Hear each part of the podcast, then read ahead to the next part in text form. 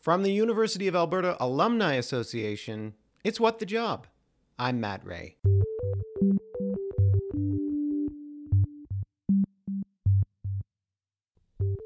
Hi, everyone, and welcome to this very special episode of What the Job. This one was recorded live on October 29th, 2022, as part of the Arts and Business Works Career Development Conference. Our outstanding panel of guests spoke in front of a crowd of students from the arts and business faculties and offered really fantastic advice on everything from interviewing to networking to making career changes. I really learned a lot from them, and I think you will too. So please enjoy this live episode of What the Job.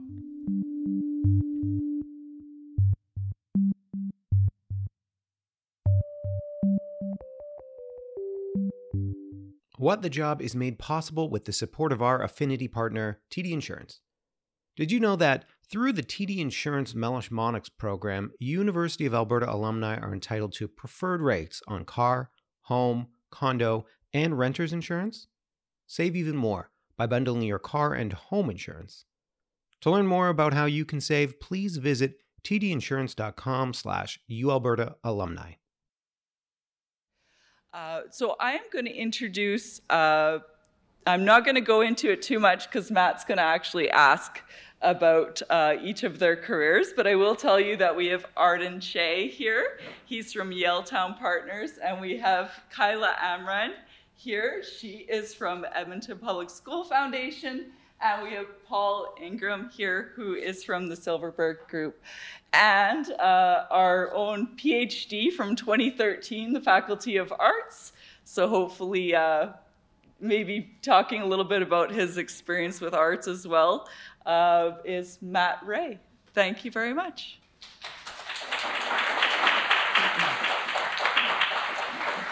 Welcome, everybody, to this very special live episode of What the Job. Very excited to be here. I'm very excited that you are all here. I know it's Halloween weekend, which is a very fun time for students, but what could be scarier than talking about your future career? I can't think of anything.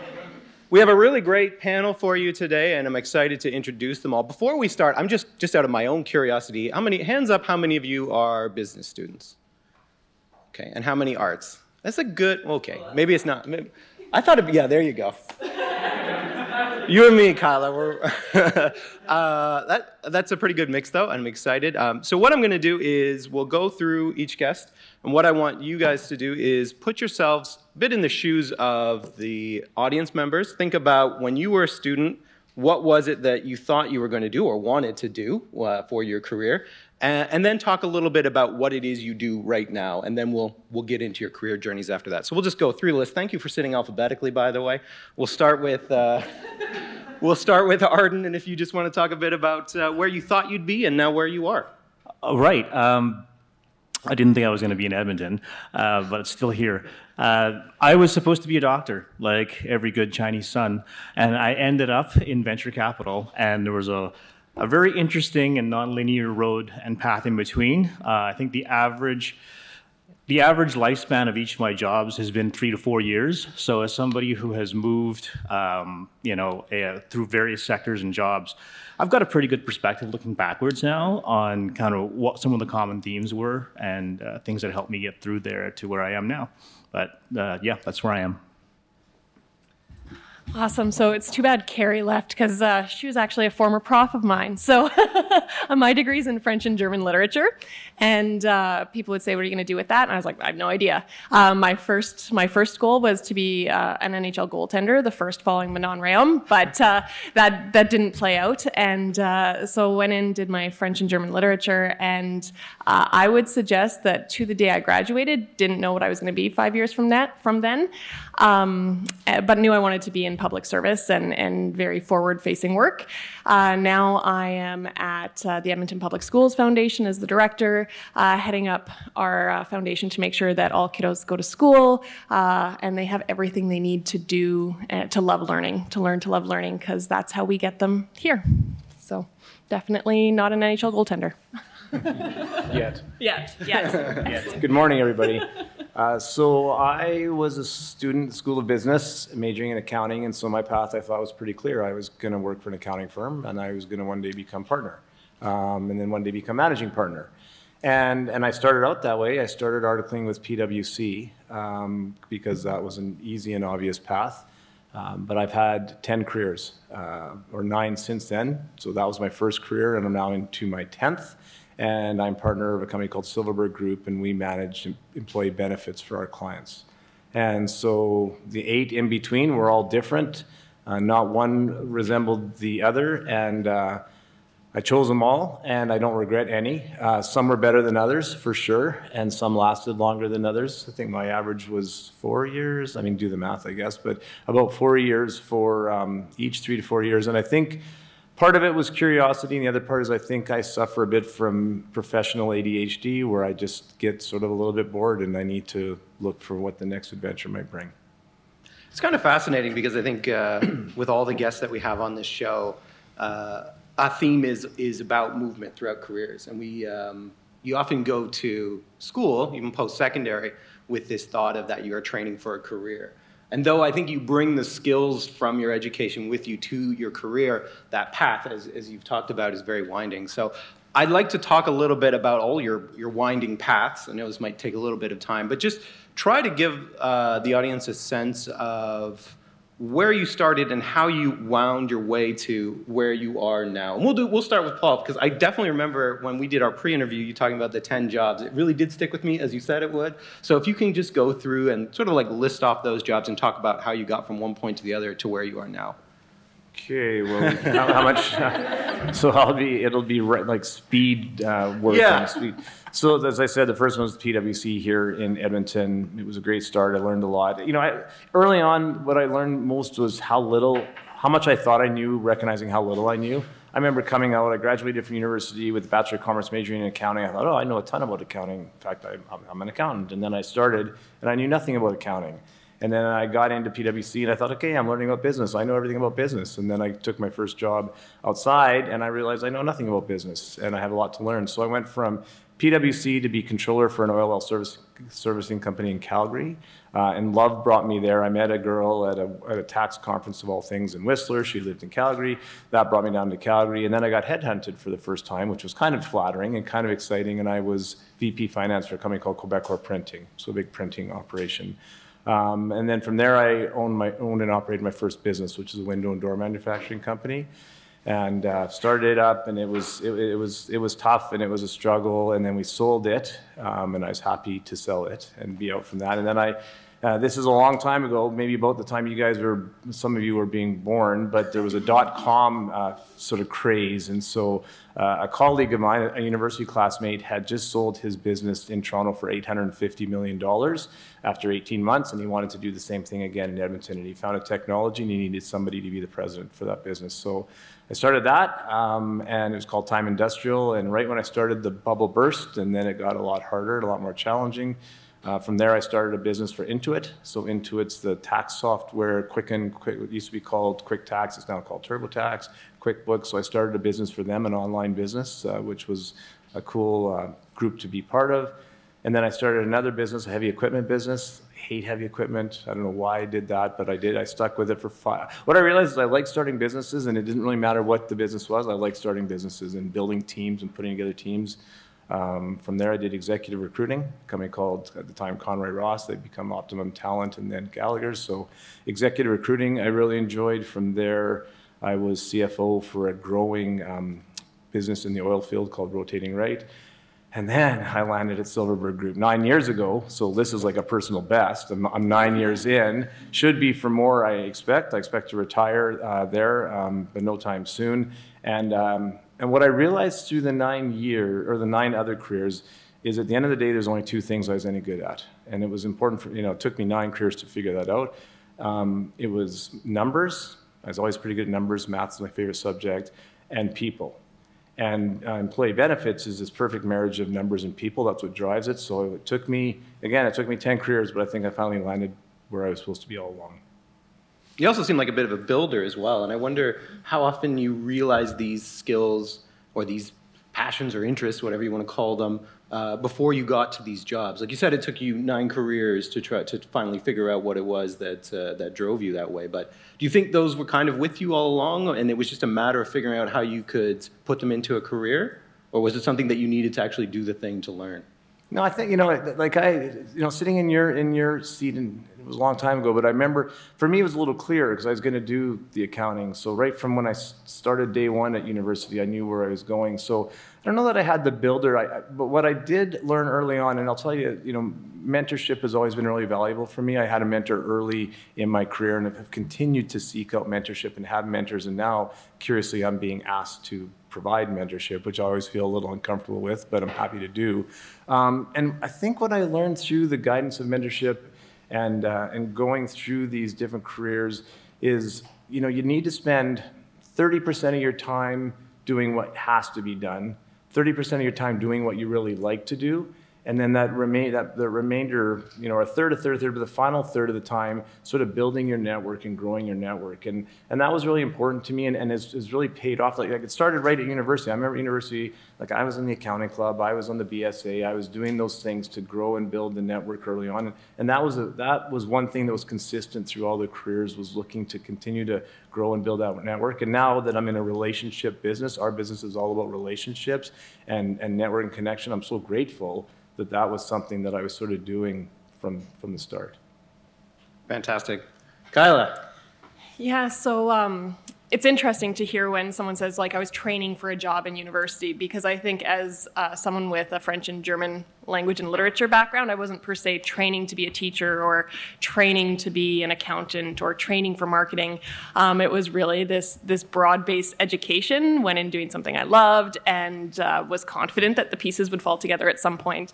So when I, I left, I'd um, done a couple of victory laps as part of my degree and studied abroad. So it was about seven years on campus I'd been here, and I was like, well, naturally I'll just stay on campus because I'm very comfortable here. So um, sought out a job at the university, uh, you know, about 65 applications later, and kind of learning the hard way that when you're out of your undergrad degree, similarly, you're learning what you don't know. Um, I shouldn't be applying for like director positions.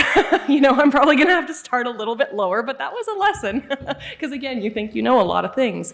Um, during university, I'd also been working for the Fringe Theater Festival. So that was a really cool opportunity to do something I want to say semi-professional, but not semi-professional. It was a professional role throughout school, but I was doing it more on a, a contractual basis, of course, because it was over the summers primarily. But gave me a really strong footing in again that people-forward work. So staying on campus felt pretty natural. Um, got a role working in our governance office here on campus, and. Uh, governance assistant. So I was making photocopies and combing through the Post Secondary Learning Act and learning why all the things that I thought didn't make sense on campus as a student were really important and well taught through by way smarter people than, than me. so that was, again, like I say, the, the steepest learning curve for a student going into um, post-secondary administration was really um, being kind of in the heart of the beast and learning about why all these things happen. So um, wasn't the sexiest of jobs, but it was an incredible way to build a network and to learn about some uh, really important stuff that transfers across education, healthcare, all the public services is that governance element. Um, again, similarly, I think sometimes you just meet people who kind of go, hey, I think you might be good at something else and, and offer you an opportunity. And uh, that happened in this role. And one of our associate vice presidents here on campus was like, hey, you might love alumni relations. It's a pretty cool gig. You're going to plan parties versus, you know, doing a lot of like governance work. Um, so made that transition and loved it. What's not to love about that? Connecting with alumni and um, around the world. So I did that for a while. Um, Similarly, my roles tended to be in sort of the one to three length, so a shorter period. But the difference is, I actually I stayed on campus for 12 years. So um, you know, I'm 37, and I think I've been on campus, or when I left, it was like 18 years or something. So like half my life on campus as a student or staff. So uh, after my first role in alumni, a new position came up, um, brand new, created to go into the role of volunteer coordinator to create a brand new program. And uh, of course, I had this fringe background to, to fall on, but I didn't really want to be a volunteer manager for life. But I was like, this will be a really cool opportunity again to grow some networks and do something I know I'm good at, but do some new things as well. So moved into that position. Um, and then, you know, here and there had some babies um, and uh, jumped back in to very quickly actually move over to work in our office of the registrar. So you guys are all very familiar with that crew. Um, I worked very closely with our student ambassadors in more of a student engagement uh, role. Open house was my beast when I was there, and um, an awesome job. But it's amazing how you sometimes get into a position and go, ooh, for whatever reason, this is just not the right fit for me, right? So um, only stayed in that role for about a year and then was like, okay, what's the next step here? Where am I going? Still wanted to stay on campus because I was still very much in a comfort zone. and, you know, you kind of start to bleed green and gold when you're here for that long. Um, and uh, reached out to some colleagues and said, I've never fundraised, but I think I could be really good at it. Um, and then, you know, went through a bit of a winding path there to like see if I actually would perhaps have any skills in that area and um, found out I loved it. I loved this idea of putting together people, their passions, finances, just making the magic happen. Um, it, it, always takes that something to pull it all together, and to be that person was pretty spectacular, especially for the university, which at this point had, um, you know, given me so much, and I was so passionate about it. so I did that for a while on the uh, the regional front. So traveled across primarily Western Canada, talking to alumni, making brand new friends every hour, seven times a day, and telling them about the benefit of um, staying involved and connecting back with the U of A. Um, that's uh, you know it's a, it's a pretty cool job to be able to do that and hear all these stories from alumni and whatnot. Um, but it does, when you have young kids and whatnot, can get to be quite a bit. And uh, eventually made the transition over. Once again, it was through uh, one of our assistant deans kind of reaching out, being like, you know, this could be a really cool opportunity to come to the faculty. And as I looked ahead, going, what would I want to be now in five years? Because I'm starting to figure that out. And I'm like, well, if I want to like be a VP of alumni relations, you can the, the boss knows that. So I'm like, I'll take his job in five years. I better get some experience out in the faculties. So I moved over to engineering. So this arts kid is over in engineering and uh, talking about fundraising and, and bringing alumni back to campus. And uh, did that for almost four years over at the faculty there. So again, on campus, I was, I was in one, I was one employer for about 12 years when I, when I did leave. Uh, but within that, had five or six different roles. So really was able to see the, di- the diversity that goes into um, running a really well-connected campus. Um, and then eventually, again, you just kind of go. I think it's time to like try something different. Again, professional ADHD, I like that. Really like a challenge. And you know, times change. I now have two kids in the public school sector, and uh, I myself went to an inner city school, and so started to really see, you know, as politics and funding change, the need of perhaps the work I do, but for even younger learners. So over the over the course of my career, it was really learning that access to tech, access to public education and exceptional public education was something that was critically important to me and is something um, that I really wanted to stay with. And again, you know, university is incredible, but if we don't connect with kiddos earlier and make sure they're set, set up to succeed, we're not going to um, we're not going to have full classrooms at the university. So, took a step back and jumped into this position, and uh, it's been actually pretty new so far. Only two years off campus, and uh, yeah, but loving it. So it's all connected. It's all education, but again, um, the roles themselves were quite. Um, they did definitely have a shelf life. Well, and it's interesting to me because um, uh, once again, it's another uh, job about people, but also engagement. And you know, you've studied languages and, and culture and things like that. So I'm curious uh, to what degree uh, your experience as an art student pays off in your in your job now. I think it's huge. I, uh, as part of my degree, I actually studied abroad twice as well. So I spent a full year in France and a full year in Germany. And uh, again, you reflect back on those experiences, and you know, as you're you're graduating and you're looking for a job, it's like, oh, everyone said it would pay off, but you know, is it? Who knows? But then again, looking back and going, oh, well, the situations that those opportunities put me into, where again, making friends who don't necessarily speak the same language or very well, um, but really just being able to put yourself in these new positions and um, take lessons from buying groceries at a different grocery store across the world.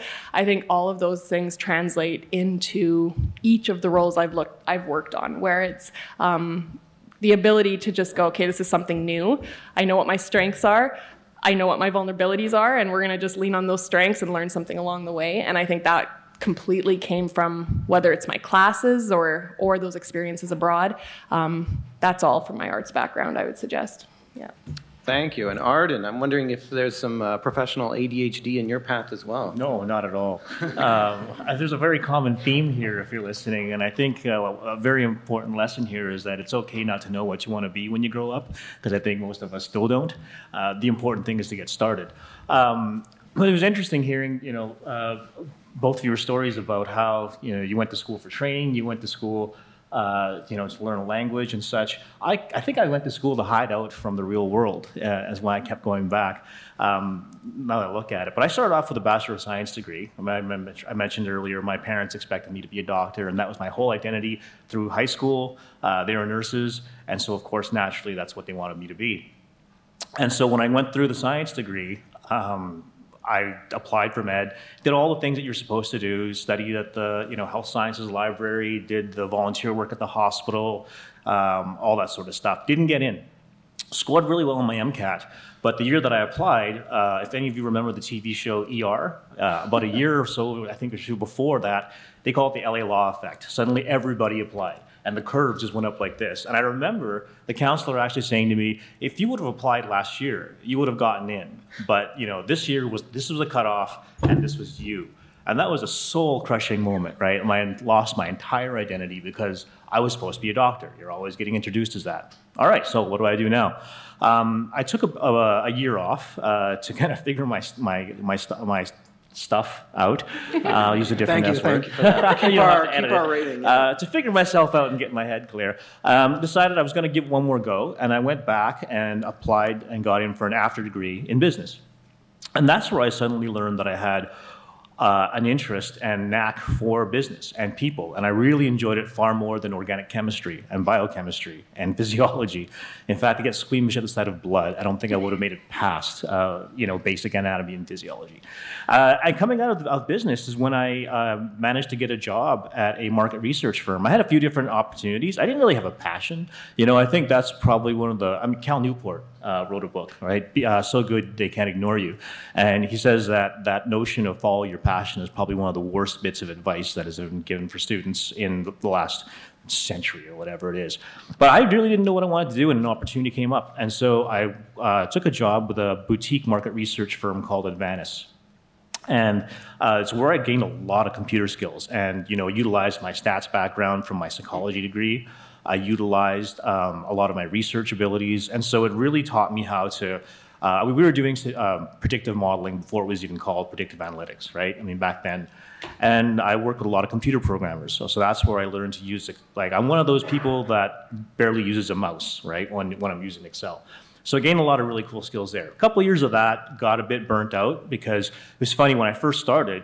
I got the keys to an office. I got a, um, uh, I got an American Express card, and I, I thought, wow, you know, I've got my own office. And well, why? It's because we were there all day, and we had to eat dinner at work, right? And so that culture of consulting uh, is pretty high stress. So after a couple of years of that, um, I found an opportunity to go work on Princess Cruises. So at the time, you know, a lot of people, you know, we you know, work in restaurants to put yourself through school. I worked in casinos. Uh, and that's where I also kind of got an appreciation for risk and reward.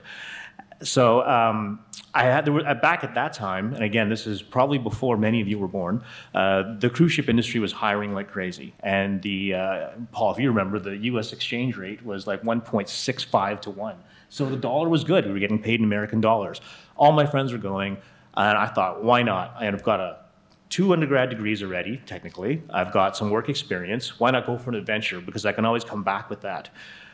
And so I did. I took off for a couple years, uh, worked on the cruise ship industry, traveling around the world, and realized at the age of 30, uh, after I'd done it for a couple years, that it was time to come home and uh, you know maybe try try to kickstart my career again.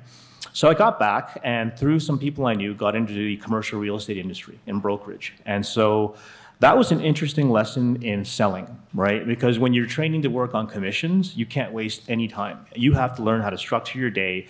You have to be very disciplined and methodical about everything you do. Because if it's not what me and one of my uh, coworkers used to call a money move, which is if you're doing this activity, does it lead you closer to getting a commission? You kind of tend to cut it out because y- y- otherwise you don't eat. So I did that for about four-ish or so years. Uh, learned a lot of great selling skills. Learned how to cold call. Learned a lot of stuff that was kind of, I guess, antithetical to my cultural upbringing.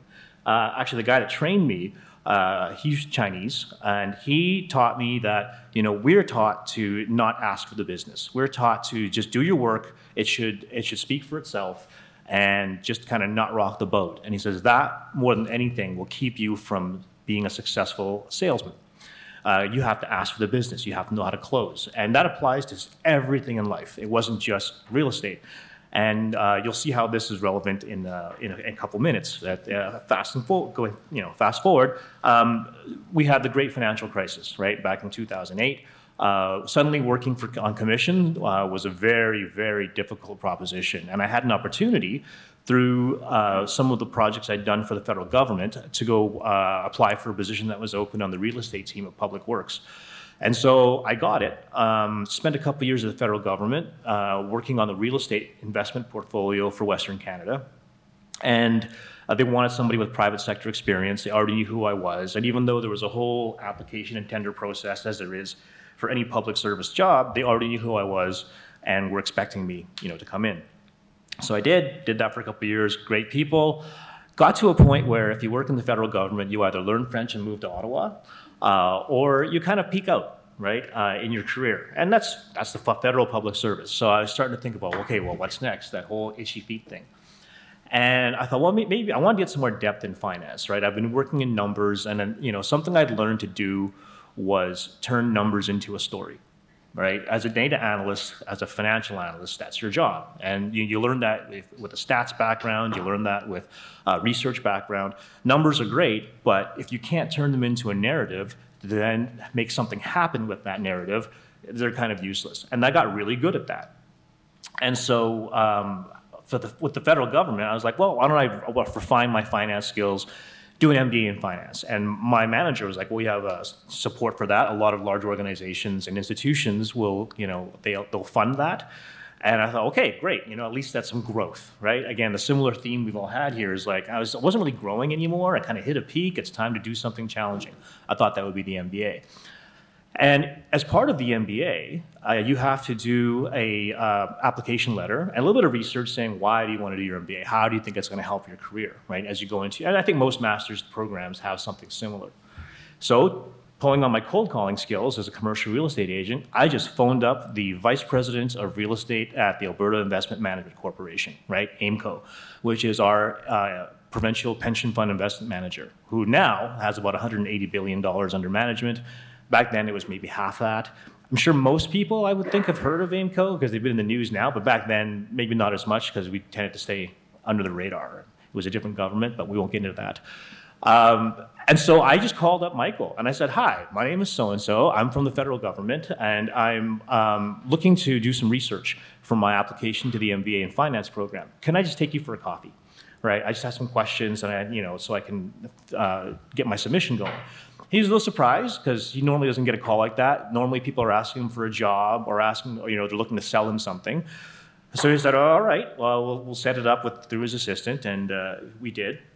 And a 20-minute coffee turned into an hour. Turns out he used to be in real estate brokerage. We had a lot of, to connect on. And he says to me, Do you need to finish your MBA before you work at an institution? I've got a spot open this week. I think you should apply. So, of course, I played it cool and I said, I'm not really looking for a job right now. Um, but I'll think about it. Of course, I went home and fired in that application right away, because I mean, this is you know for in the world of finance and investment, this is you know the major leagues, right? Pension fund, institutional investment. This is Wall Street, Bay Street level investing. And I thought, wow, I, these are the guys that I've been trying to get in front of as a broker, right? Because we're dealing in hundreds of millions, uh, if not billions of dollars in transactions. So um, I got it. I couldn't believe it, but I, you know, I did the interview, and several months later, I got the job. Went to work for Michael in the real estate group, and learned so much. And you know, at the same time, doing my MBA in finance. And that's another part. I actually got in to do my MBA in finance. And the cool thing was, I actually took some real estate courses, and I was able to do my real estate homework at work, and people thought I was working on a project. So it was a really nice way of, and I can say that now because Michael's retired, and he won't. You know, if he hears this, there's no repercussions for me. Um, but again, after about three, two, three years of that, um, I started feeling, you know, I finished the MBA. And what the MBA does for you is it kind of, I would say, that you think that your horizon is on a certain plane, but once you finished it, you realize, oh, what's more out there? And that's kind of a blessing and a curse, right? Because I started thinking, well, what else can I do? I'm not happy with where I'm at because I don't think I'm growing fast enough. So there was an opportunity internally to go over to what was then called being formed as the Responsible Investing Group, and I became uh, the first responsible investing analyst. And this was because um, part of my background was as a green building um, consultant, I guess. You know, I had some experience in training and certification uh, in green building, and I didn't think that was ever going to do me like pay off anywhere. But what happened was when I was in the real estate group and the responsible investing group was getting started, the manager knew that I had that background. And plus, because of the trends happening in real estate at the time, I was kind of the go to person and the, connect, the, the connector in that group for anything to do with green building. And so that's how I got to know the manager. And the manager said, Hey, would you like to come over to our group uh, and help me build out the responsible investing team? So I went over there, and then through that work, I really got exposed to public equities, to the stock market. Um, you know, that was a big part of our portfolio, and got to do all of the what we call the proxy voting. So if you own stock, you every year there's voting and stuff that you have to do to make decisions. Well, when AIMCO at that time we had about what 38 billion in in public equities, there's a lot of voting to do. I did all of it for a year, uh, and I also, but that helped me to um, connect with a bunch of the other uh, managers and such. And so it was really about you know building those networks and connections that I still maintain to this day. Uh, fast forward a little bit down the road, I kind of was you know getting a little bit frustrated at, because in an institution, it's hard to move up quickly, right? It's fairly flat. Uh, at least where I was, and it was going to take me forever to move ahead. And another opportunity came up through a I guess it's a, a private wealth management uh, company called Qube that had a responsible investing uh, theme with it. And I had met Ian through, I couldn't remember what, it was some industry association or some sort of um, uh, event. And he ran this, uh, this fund. And so uh, he was hiring for uh, someone to train up to be, to be a portfolio manager. And we met for breakfast one morning at Route 99 Diner, which is a great place to go. Uh, I'm not plugging because I have any vested interest. By the they way. can sponsor us. we'll take it. Route I've 99. Got a, I've got a few plugs here, uh, but uh, and so he hired me to come on and uh, manage, help manage, and do research in public equities. Um, about a year into it, uh, the company restructured, and so it wasn't a fit anymore. I mean, it was it was amicable, and you know he let me go, um, and he said, "Look, we we can make it a layoff, and you know so that you can claim unemployment." But I, I don't know if I'm allowed to say that. But uh, it's already recorded. it's all right. Anyway, it was very amicable. Was my point. And I'm thinking, well, there's no way I can pay my bills on unemployment. And so, uh, interestingly enough, speaking about networking, the same day that I was laid off, I was having lunch with my former manager at the federal government of Public Works, Ben. And Ben just, and I, I sat down with Ben. I said, "You won't believe what happened. First time in my life, I've been laid off from a job." And I said it was amicable. It wasn't. It's just a restructuring. There wasn't, you know, uh, a fit for me anymore in the company. And so Ben says, "Well, if you're interested, um, I've got. A, you can come. I can put you on a three month uh, temporary contract." Is this is this how it always goes for you? Like you just meet people and they offer you a job? You, I kind of. You know, I mean, um, it's this seems to be a theme, and I think I can tie it together in some lessons learned at the end of it. But yeah, Ben said, you know, if you need to take shelter for a few months. Um, if I get you on a temporary contract, we don't have to run a competition. Uh, we, you know, you can have your old position back, same pay, all of that.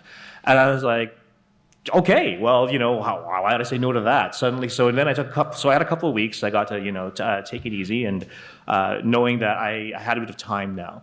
It's funny because I went back to the job, there was a box in the corner. Now, keeping in mind, this is like almost what eight years, probably uh, five at least. Anyways, five six years.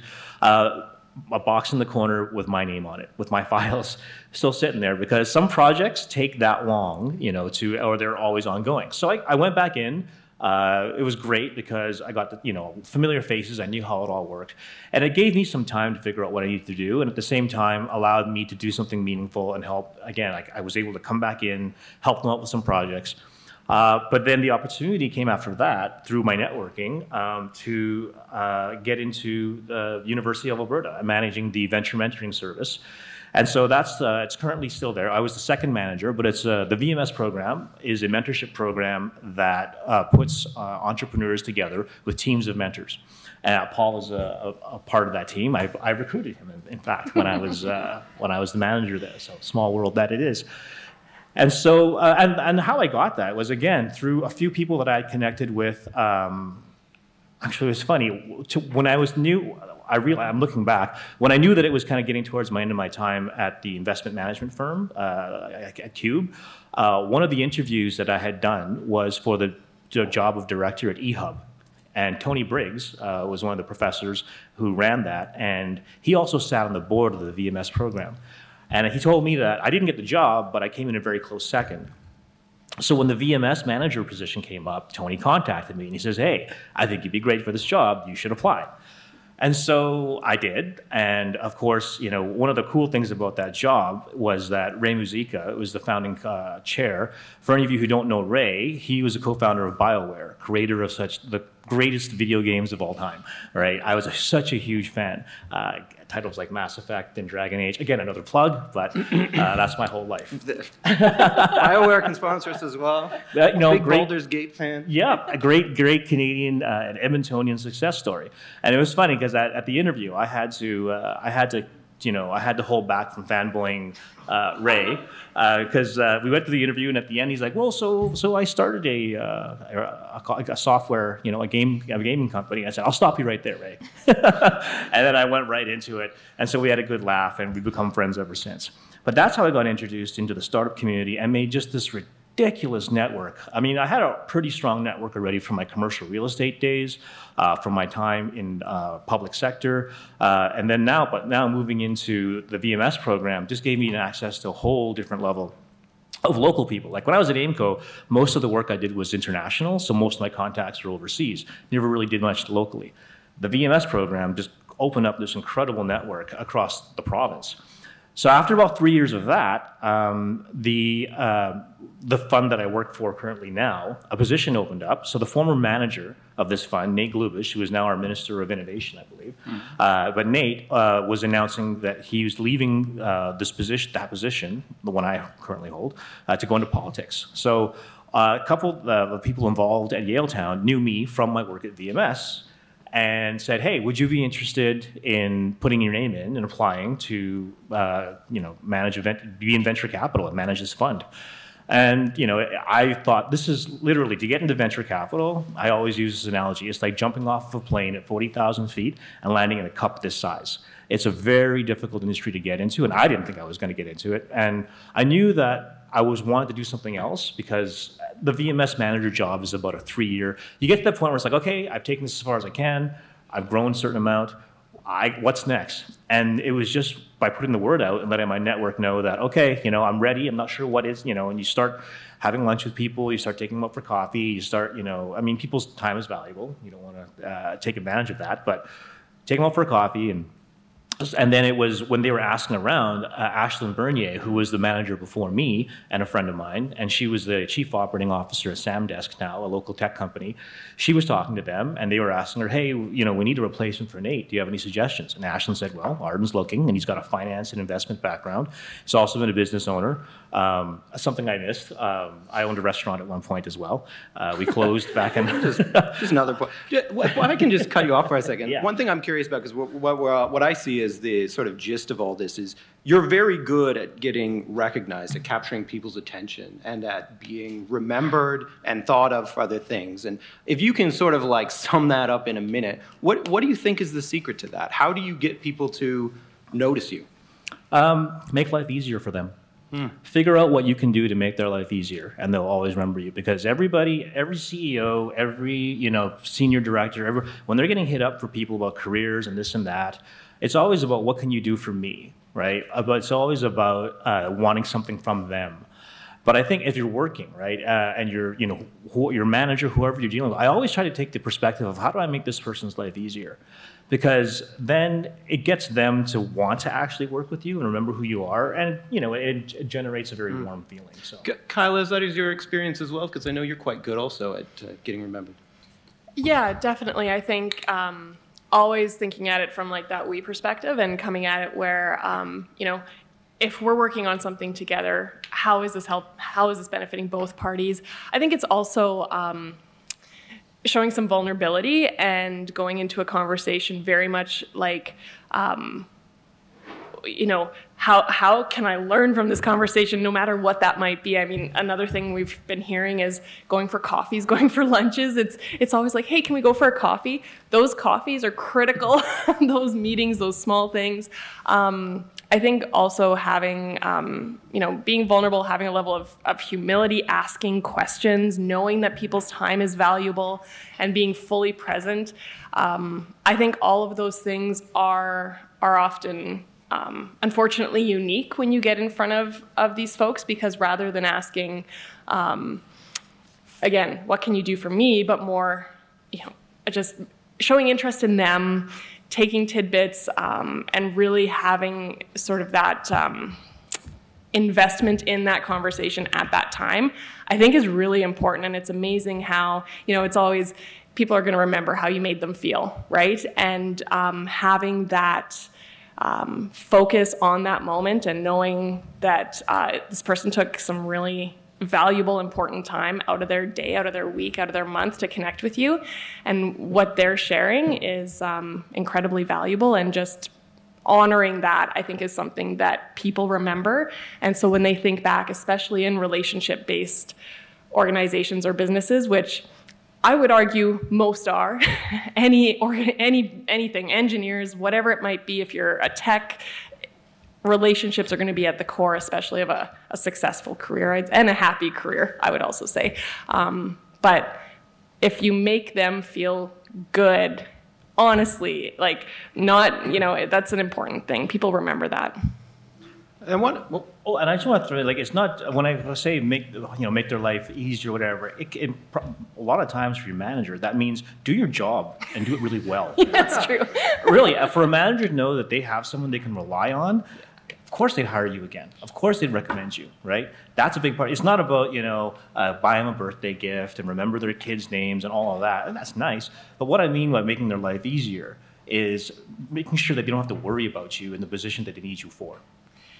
Well, and I think building on that, one of um, well, scary at the time, but now I look back on it as like a really important lesson to have been learned relatively early in my career. I remember I made a pretty big mistake once, and um, it was had to do with a senator here at the university on a regional trip. So it was relatively like out of out of anyone's hands, and and I, I made a pretty big mistake.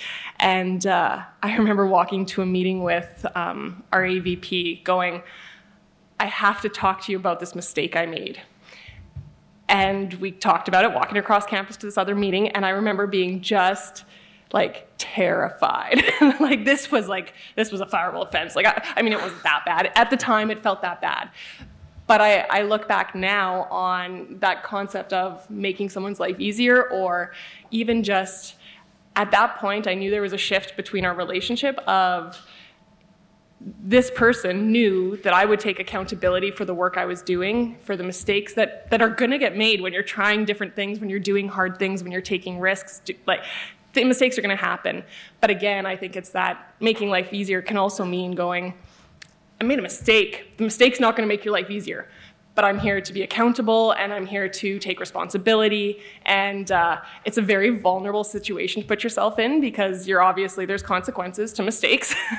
but it's also like an incredible opportunity, I think, to build on important relationships and to prove and show that, um, you know, you're in it, you're committed, and you are going to, to be accountable. And that trust that builds is um, immeasurable, I'd suggest. Kyla learned that we're recording, so you shouldn't say the, the detail. So beep out who it was. Sorry, too close to home. Uh, I do. I want to pivot a little bit because, man, the time is flying by, and uh, we only have what three hours, Jen? How long are we here for? Um, so, but I do. I want to talk about making decisions, making decisions in your career movement, and about change and what goes into that. And Paul, I remember you talked about being headhunted as one of the, the first moves you make. What went into your thinking about this is a good decision to make? Because everyone here is going to have to make career decisions, whether it's about um, where you start, who you work for, um, what you do, those sorts of things, just all the things. Um, so I'm just wondering what goes into your thought process. What did you do? Did you make like a pros and cons list, or is it just go with your gut? What goes into the process for you for making changes? Yeah, sometimes there's a little of all of that. And uh, it's a conversation we have with our kids. Um, our, our daughter, our youngest, Abby, is actually a third year student in arts right now. And I said to her last night, Why aren't you coming to this? I said, Yeah. I'm, I'm coming to speak to this. Why aren't you there? Well, Dad, I work on Saturday. Oh, yeah, okay, that's right. Um, so I think for me, I mean, whenever I looked at, at, you know, at these 10 different careers, I think what played it for me is, is what was I going to learn was important, and who was I going to be working with. And, and, and the who I, was I going to be working with actually ended up being more important than what I was going to learn, because what I was going to learn was from those people. So who was I working with became critical. And I think the question I would encourage you all, because because let's be honest, you're not going to probably work just have one company you work for in your career. The likelihood of that, I mean, my grandfather did work for the same company his entire life, but that's a pretty foreign concept today. I would challenge you to always be able to answer the because. I'm taking this job, I'm, I'm applying here, I'm excited about this role because.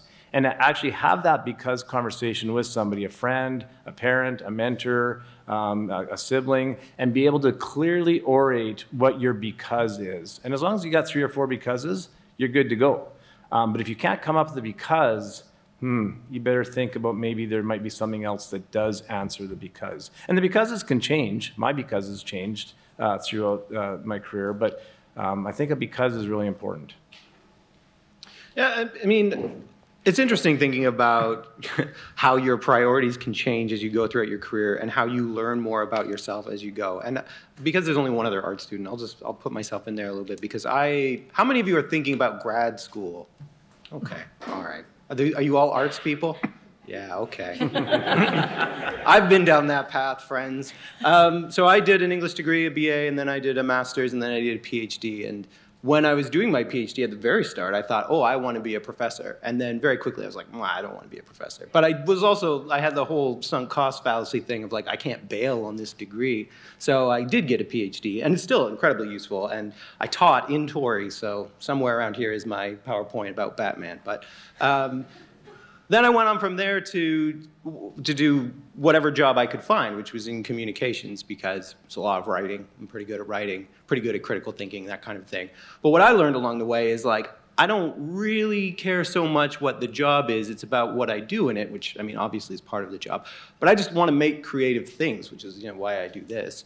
Um, so trying to find jobs that would enable me to do that, or else manipulating the job so that I could do those things, which is a lot of what I do right now. So, yeah, your priorities can change, I think, as you go along because I really had no idea. I still have no idea. So it all moves along. And um, another thing I want to talk about, because I do want to get through a bunch of different topics, we've talked a lot about mentorship a little bit. Well, a little bit, a lot. How do you find mentors? How do you figure out? How do you make an ask for someone to be? Kyle, you're nodding a lot, so I'm going to start with you. But the question how do you make an ask like that's a fundraiser's like bread and mm. butter so because um, fundraising is a lot of what i do in my current role and in my last number of roles um, and I, uh, because people are like, oh my gosh, you ask for money. That must be so awful. It'd be so uncomfortable. I could never do that. And I think this goes along with mentorship as well. Is by the time you get to the point that you see a connection, you're not asking.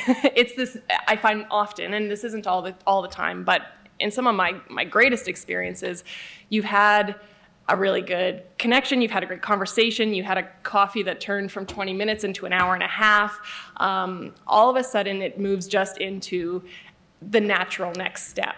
Um, so fundraising, it's a very similar thing. People often say, "Well, what can I do to help with this?" And inevitably, in the work I do, finances are an element of that. I think with mentorship, it's if you'd like, we could talk about that a bit more. Or do you have questions or whatever that looks like? And I think those opening conversations, just being really listening, being an active listener, and when those invitations come, recognizing them as an opportunity to um, take that mentorship relationship to the next level, as it were, and uh, I think just embrace the opportunity. Sometimes it's more of a formal introduction. Um, like Paul was saying, you know, you start to get asked to be a, a mentor with the title, and it's like, well, are you sure? like you probably got like I don't know about that. Um, and so I think those more formal opportunities are are there as well. And and as a, as a mentor, like I think I've learned a ton from those because they tend to be more formal in in how they're set up when it comes to scheduling meetings, the type of conversations. Typically, the person who signs up for those mentorship programs um, they, they have a path of questions they want to take. And so on the mentor side, I think that is a very clear this is my role, this is that role. Um, but again, being just from my background, I would hope that that evolves into more of just that natural, this is a really good fit. And um, we're able to mentor each other because that relationship goes both ways. Whether you're the mentor or mentee, you're learning both ways. Um, and I think just naturally, often those greatest relationships evolve into just, well, I have a question. I'm going to send an email to so and so. I'm learning not to use names or titles to so and so and ask for coffee because I've got this really big decision ahead of me and I just need to toss it by someone. And um, inevitably, they're going to answer that email or phone call and say, absolutely, name a time. And all of a sudden, you've got that that Rolodex of just people that you really, really honor their opinion. And um, I hope that those folks you know, honor some time with me and feel as though like I'm really being, um, I'm taking that time very, very seriously. And, and, um, yeah, so I, I, I guess it's like, it's twofold. But for me, I think a lot of it's just following a natural evolution of a conversation or a relationship. Would all of you say that you participate in mentorship, like you mentor or you've had mentees? Yeah? Yep. Yeah, I mean, yes. Uh, so here's what I'll say about mentorship because I think it's critically important is, I mean, we've all had, you've all had mentors already in your lives, parents, educators, um, other bosses. So we've, you've already had mentors, but continue to be intentional with mentorship. Um, and, and here's what I'll share with you. Be, be very specific on what you're looking for, but, but when you ask somebody, uh, generally they're flattered. Like people like to be asked to be, you know, it's a compliment that you think that highly of them. But if, so be intentional be the one to seek out a mentor. Um, understand what that because is. I'd like you to be my mentor because, but then you need to drive the agenda. You need to, like, don't expect the mentor then to take over. That you need to drive the agenda. You need to be the one setting up the meetings, coordinating the, you know, around their time, uh, driving the conversation. Like, don't just show up at a mentorship, like, sitting with a mentor and say, okay, share, you know, just share all your wisdom with me. Yeah, tell me everything I need to know. Isn't that what you guys are doing right now? Yeah, that's, that's not going to work. It needs to be you being very pointed with, hey, here's what I'm facing. Here's some challenges. Here's some things I'm wondering about. What's your experience? What can you share? And then, and then the conversation will naturally evolve. But you need to drive the agenda as as the mentee. I find in my experience too, people like to be asked mm-hmm. to, to give mentorship opportunities. People want to give back if they have good experience. And I am not. I am probably the only introvert, introvert on this panel. Are any of you introverts? No. Okay. So I'm the only one who hates talking to people, and that's why I'm the host.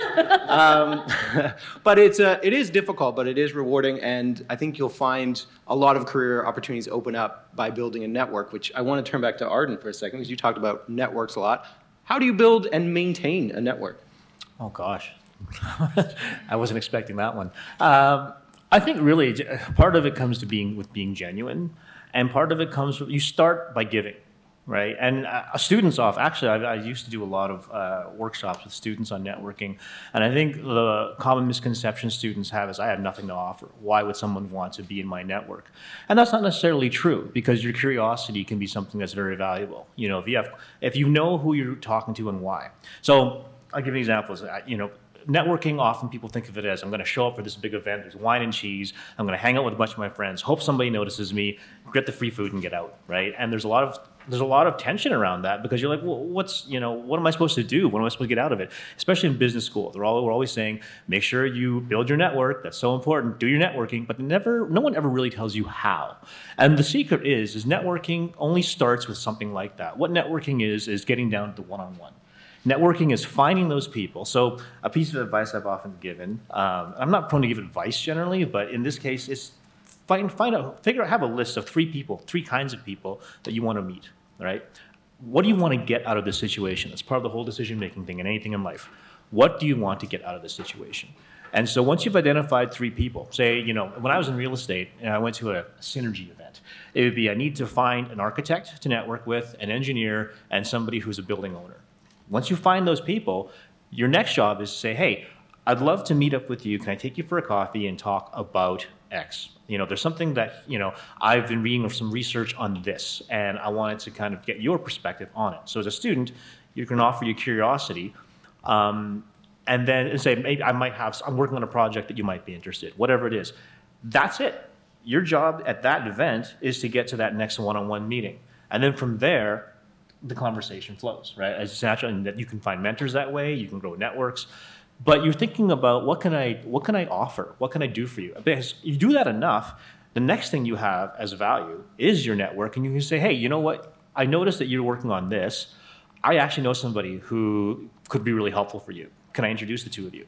When you start doing that, I mean, I started doing that in my, you know, mid mid 20s, right? And so you build this network that over time it just grows. And when people start knowing you to be a connector, they'll start coming to you and they'll introduce you to people. And then over time, you'll have a billion LinkedIn contacts who you have no idea who they are. But that's a different story down the road. But I would say that part of your competitive advantage as you grow your career is your network, because that's something that no one else can duplicate exactly.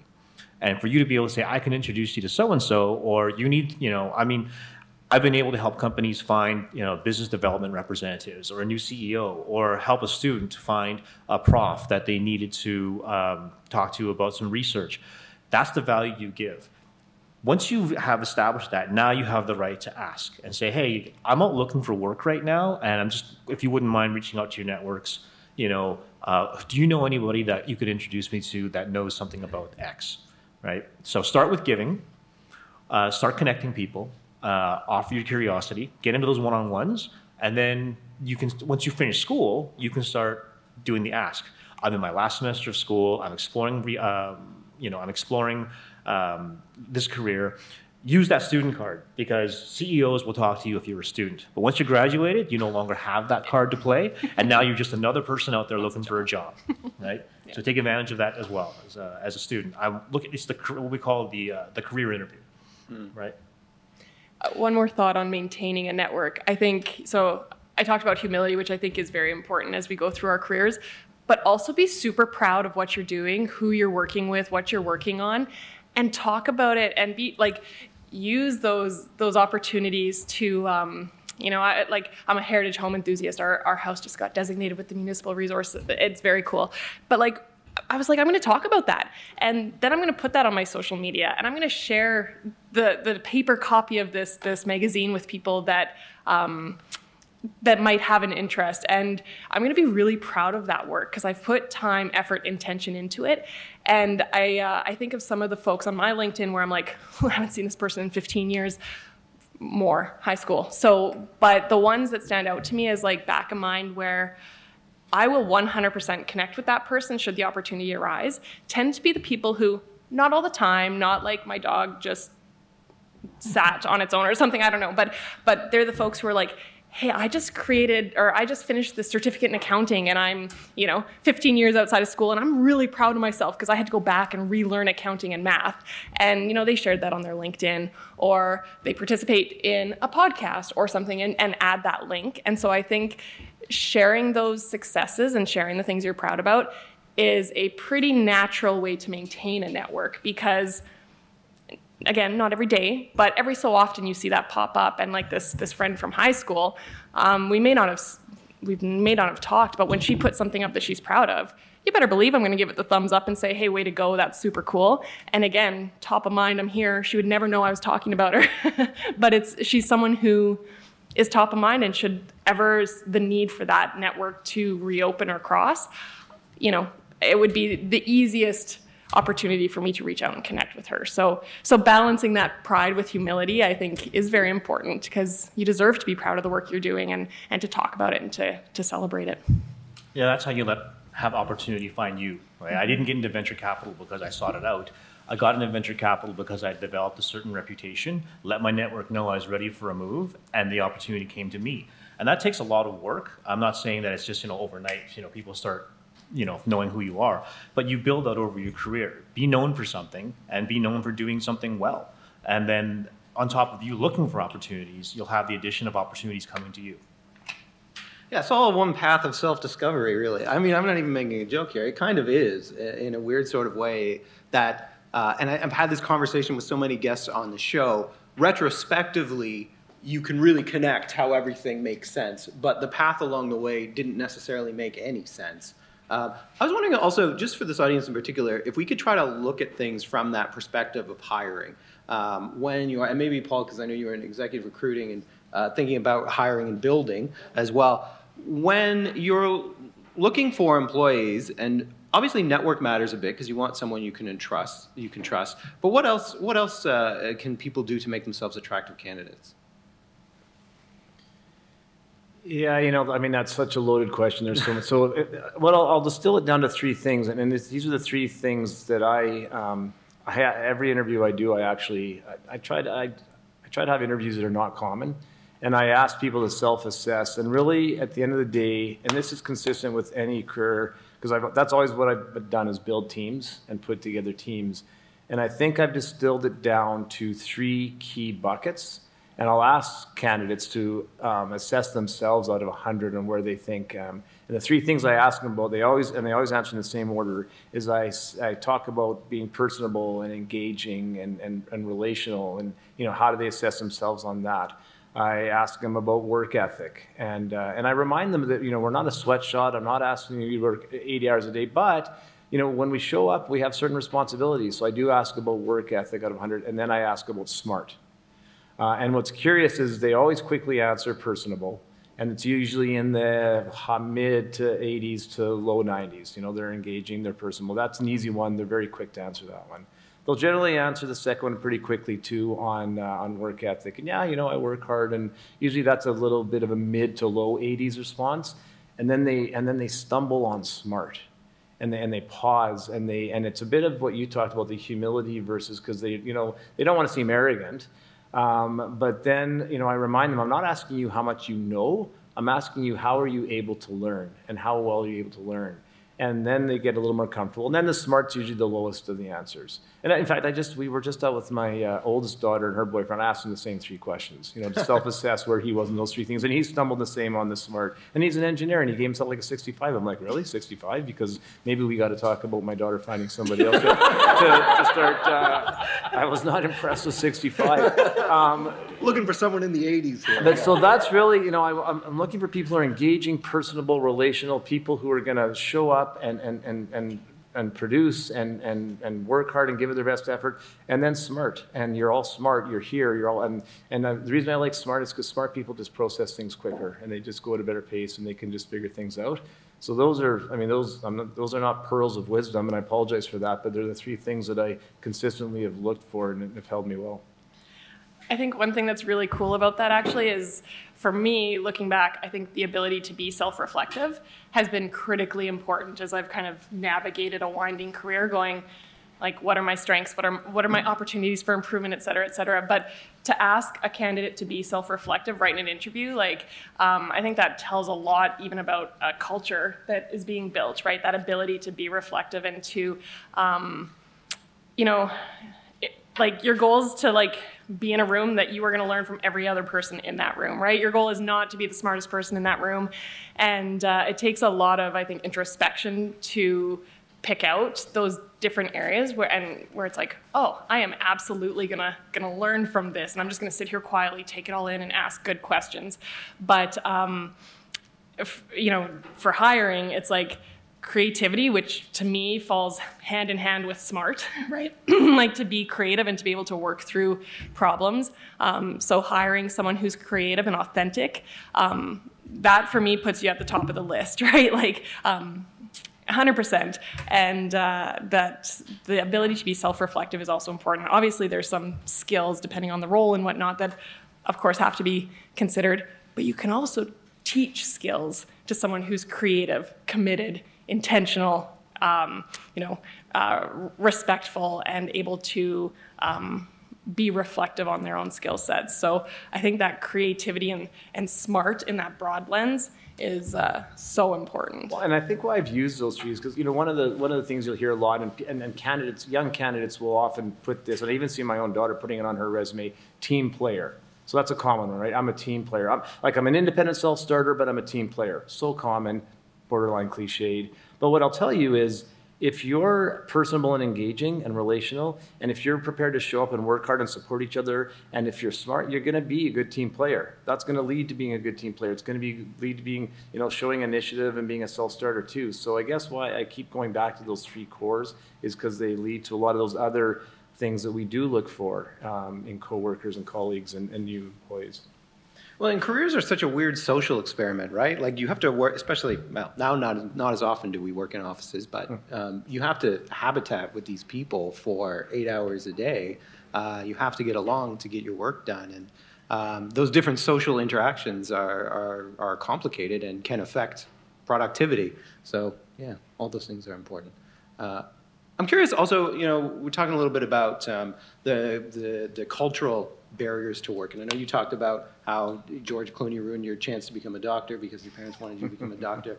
But I, I'm interested in also, like, you know, Kyla, you mentioned you uh, went to an inner city school, and now you're in philanthropy, which means uh, you started at a place, uh, uh, you're in kind of an opposite world now. You're, you're with the most wealthy people. How, how do you feel living in that world? Does that, does it, do you feel like you fit right in? Does your background help you? Oh, absolutely. You just fit right in. No. um, so I think in, um, so yes, I think my background helps me in that it provides a, it's, it's, um, a perspective that is not always at the table when it comes to philanthropy. So um, I remember first year university actually sitting and watching the news, and it was talking about the U School program here that the Senate runs that's just brilliant and amazing, but it was just getting started actually. Um, and I'm sitting in the basement doing some homework, and it's like and these inner city students from like um, you know basically the poor community of uh, spruce avenue. And i was like what are they talking about? I went to spruce ave. Like spruce ave was an incredible one of my longest greatest mentors one of the three people who i think have had the greatest influence, influence in my life was my grade one and two teacher from spruce avenue. And so i remember sitting there thinking that's they must I don't understand, like just really not understanding.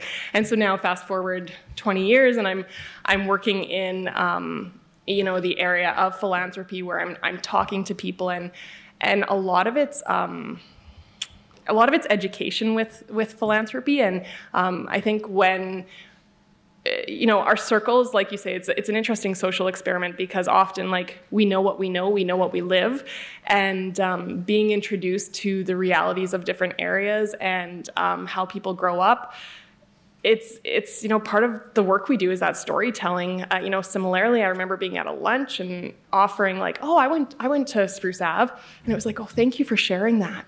Like it, it like it was this big thing for me to share and i was like hey man like i learned how to work hard like it's the great one of the greatest schools. Look at our public education system it's exceptional. Um, but i'm like a first generation university grad. So as i worked through my career i did start to, to learn more and, and through my grad studies that like oh no those are all quite exceptional as you go through like to move through that uh, a path of that that type. And, and i mean exceptional as in not common not exceptional as in fabulous. Um, and so I do think that it's impacted sort of how I now look at the the privileges and the support and the value of mentors that I've had along the way. Because sure, I've worked hard to do each of those exceptional or, or not common jumps, but I haven't done it by myself. Absolutely not.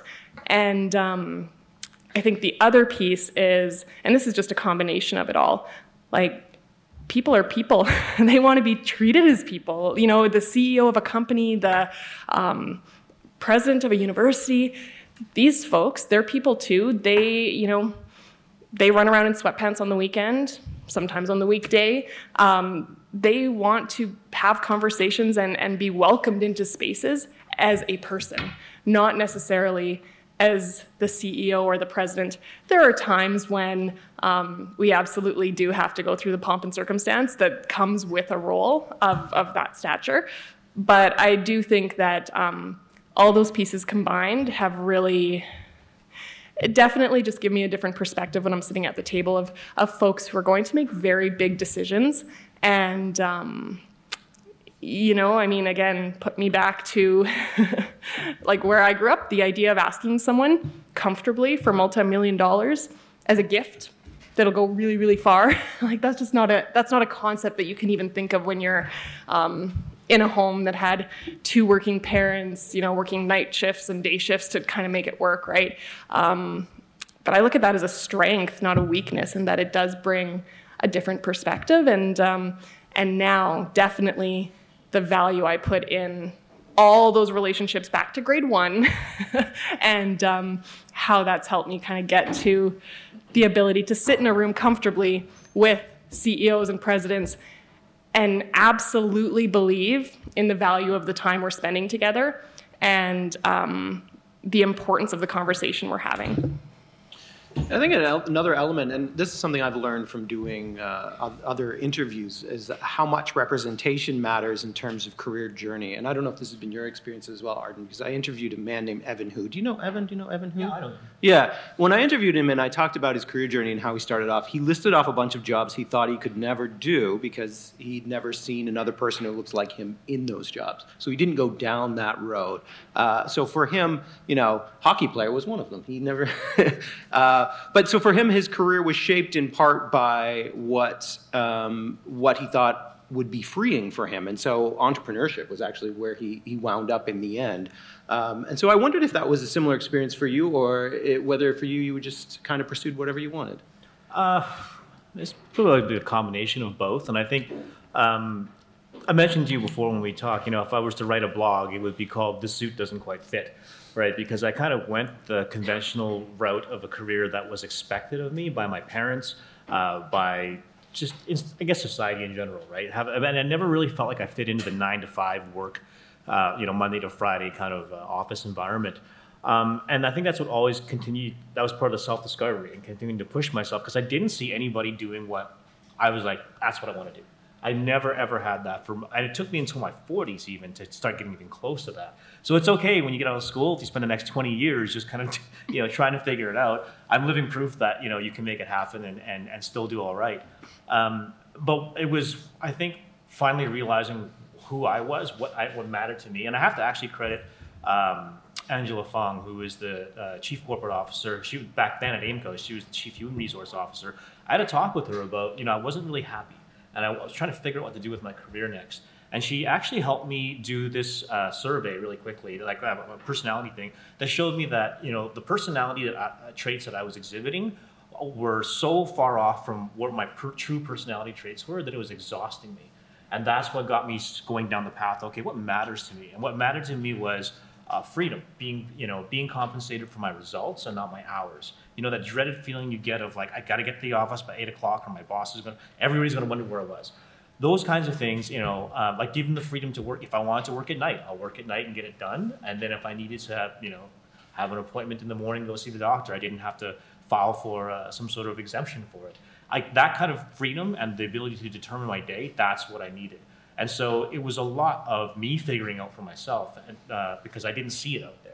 And I think finally getting into venture capital and entrepreneurship and such, uh, in terms of owning a business and such, those are things that appealed to me because, as, as Evan said, uh, you have more control and you could do it your way. And now I finally landed in a career where I'm there, right? Um, so yeah, it was just a matter of self self discovery, as you were saying. Well, we're almost at time, so I do want to wrap up by just uh, trying to give a little bit of maybe one piece of advice. I don't know, put you all on the spot to try to conjure up one piece of advice, and I'll try to stall by just rambling a bit. I will say one thing that I'm always find fascinating is the concept of authenticity in the world of careers, because it's such an inauthentic world on the surface when you look at it, but there is a lot of room to still be yourself. And I'm not really much for building a network, but I built a network by just being who I am and trying to be a, a, kind, creative person when I work. And then people remembered me. So you don't have to like, you know, go out there and, and do the hustle unless that's your thing. Um, but I think authenticity, because people will be able to tell if you if you're just pretending. I don't know. I'm not big on the whole fake it till you make it thing. Maybe you guys are. I'm not sure. Anyway, what's your big advice that will solve all their problems? Well, we may all say the same thing, so I'm going to go first. So it doesn't look like I, so it doesn't look like I'm copying. Um, and, and, it's been said already. Um, I'll share two things really quickly because I know you're tight on time. But the one I'll say first, like, and, and, I've recognized it all along my career. So when I got into the, when I started and had the window and door manufacturing business, I didn't know the first thing about selling windows. I didn't know the first thing about building windows. I needed to build a team and I needed to sell product. And so what did I do? I reached out to my network. I had a network. I had some people who knew some home builders. Hey, can you introduce me to this home builder? That would really be helpful. And you know, as Arden said, and he, he made a great point about, you know, I went to the connectors, and connectors are so valuable. And I've tried very hard in my life to also be a connector and to give back. Um, so really, really put a lot like be intentional and purposeful with building your network. When i you know heavy when i started the heavy equipment business i know the first thing about heavy equipment but i had a network that could introduce me to some construction people and people that needed heavy equipment and people that i could reach out to. When i was recruiting i didn't you know when i was looking for cfos i reached out to my network. Who do you know? Can you help me out? So network has been so critical every stage and now i'm now we are employee benefits. I need to talk to companies and see if we can be, do their benefits I reach out to my network. I don't cold call because that would be exhausting and I'm not very good at it, but I reach out to the network. So that network that continues to grow gratefully uh, has been such, uh, has elevated me every step of the way and I've really leaned on and relied upon. The second thing when you talked about how do you distinguish yourself in, in the workplace, and you'd asked that question earlier, I remember when I started at Silverberg Group, I had a number of staff and a number of my team coming in with a problem, and oh, you know, and, and this is a problem, and we need to make this better. And I, and, and I was like, I can't solve all the problems. Like they kind of thought that that's what I should be doing. So what I said is, I said, look, don't come to me with problems anymore. Come to me with a solution. So come into my office and say, I've got this solution. This is what we should do, and then tell me what you're solving for and then that is going to work a lot better. And so now I've got a team of, of people who do come to me with solutions. And the, those that come with some really great ones, they really distinguish themselves. And I, and I remember them and think of them. So, tag over to you. Excellent. well, I'm going to build a little bit on it, but it is, it is unique. But I'm going to build on, on that idea of, um, on, we've said this a few times, I think, but um, understanding. Um, it's I agree that leading your passion, leading, going into a passion and just following that passion blindly can be dangerous. uh, not dangerous, but like it's probably not the best way to look at you know an absolute equation for success because um, and I've said this all along in sort of my public service career, but I think it applies in so many different things. So um, at the end of the day, I um, I, I believe deeply and I value the work I do, and I know that the work I do is building something greater that is going to outlast me. So at the end of the day, if I have a bad hour, if I have a bad afternoon, if I have a bad week, if I have a bad month, or a bad year at work, it happens. But every step I'm taking forward, even if those are slower steps at times, be gentle on yourself, put your oxygen mask on first. Those are very key things that um, takes a long time to learn the value of that. But at the end of the day, um, I do think it is important to work on work that aligns with your values and hopefully some passion as well. And I do think that those things will. Um, will come together if you can keep that really broad view and that long-term focus and the intentionality with how you build your career and i do mean intentionally build that because you can make jobs and roles unique to you. Um, you have to go in and you have to give and you have to prove your prove your value to an organization. But at that point, I mean, I work in a traditionally nine to five kind of space. But you better believe my hours are a lot more flexible than that because we've been able to build that relationship, and, and I know that that's how I succeed best.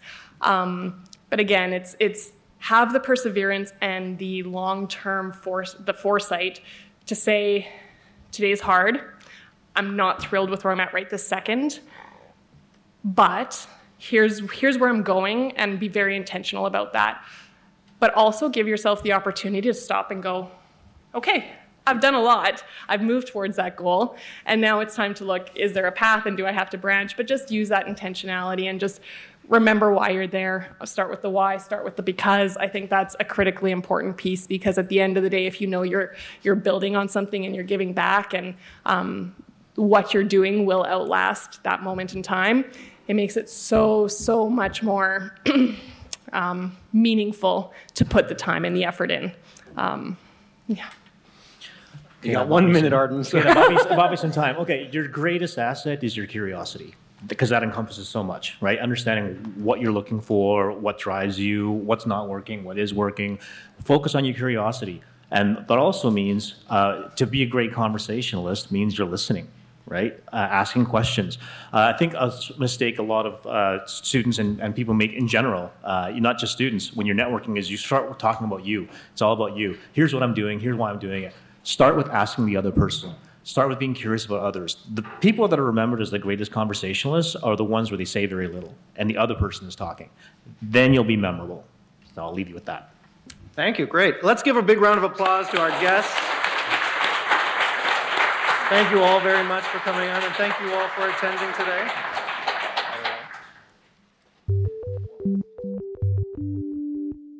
Thanks for listening to this special episode of What the Job, and thanks to our guest panelists, Arden, Kyla, and Paul, for their participation.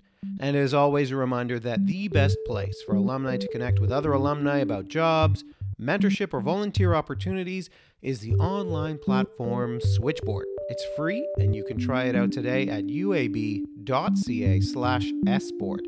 It's a great tool no matter where you are in your career journey. That's all for this episode. For What the Job, I'm Matt Ray. See you next time.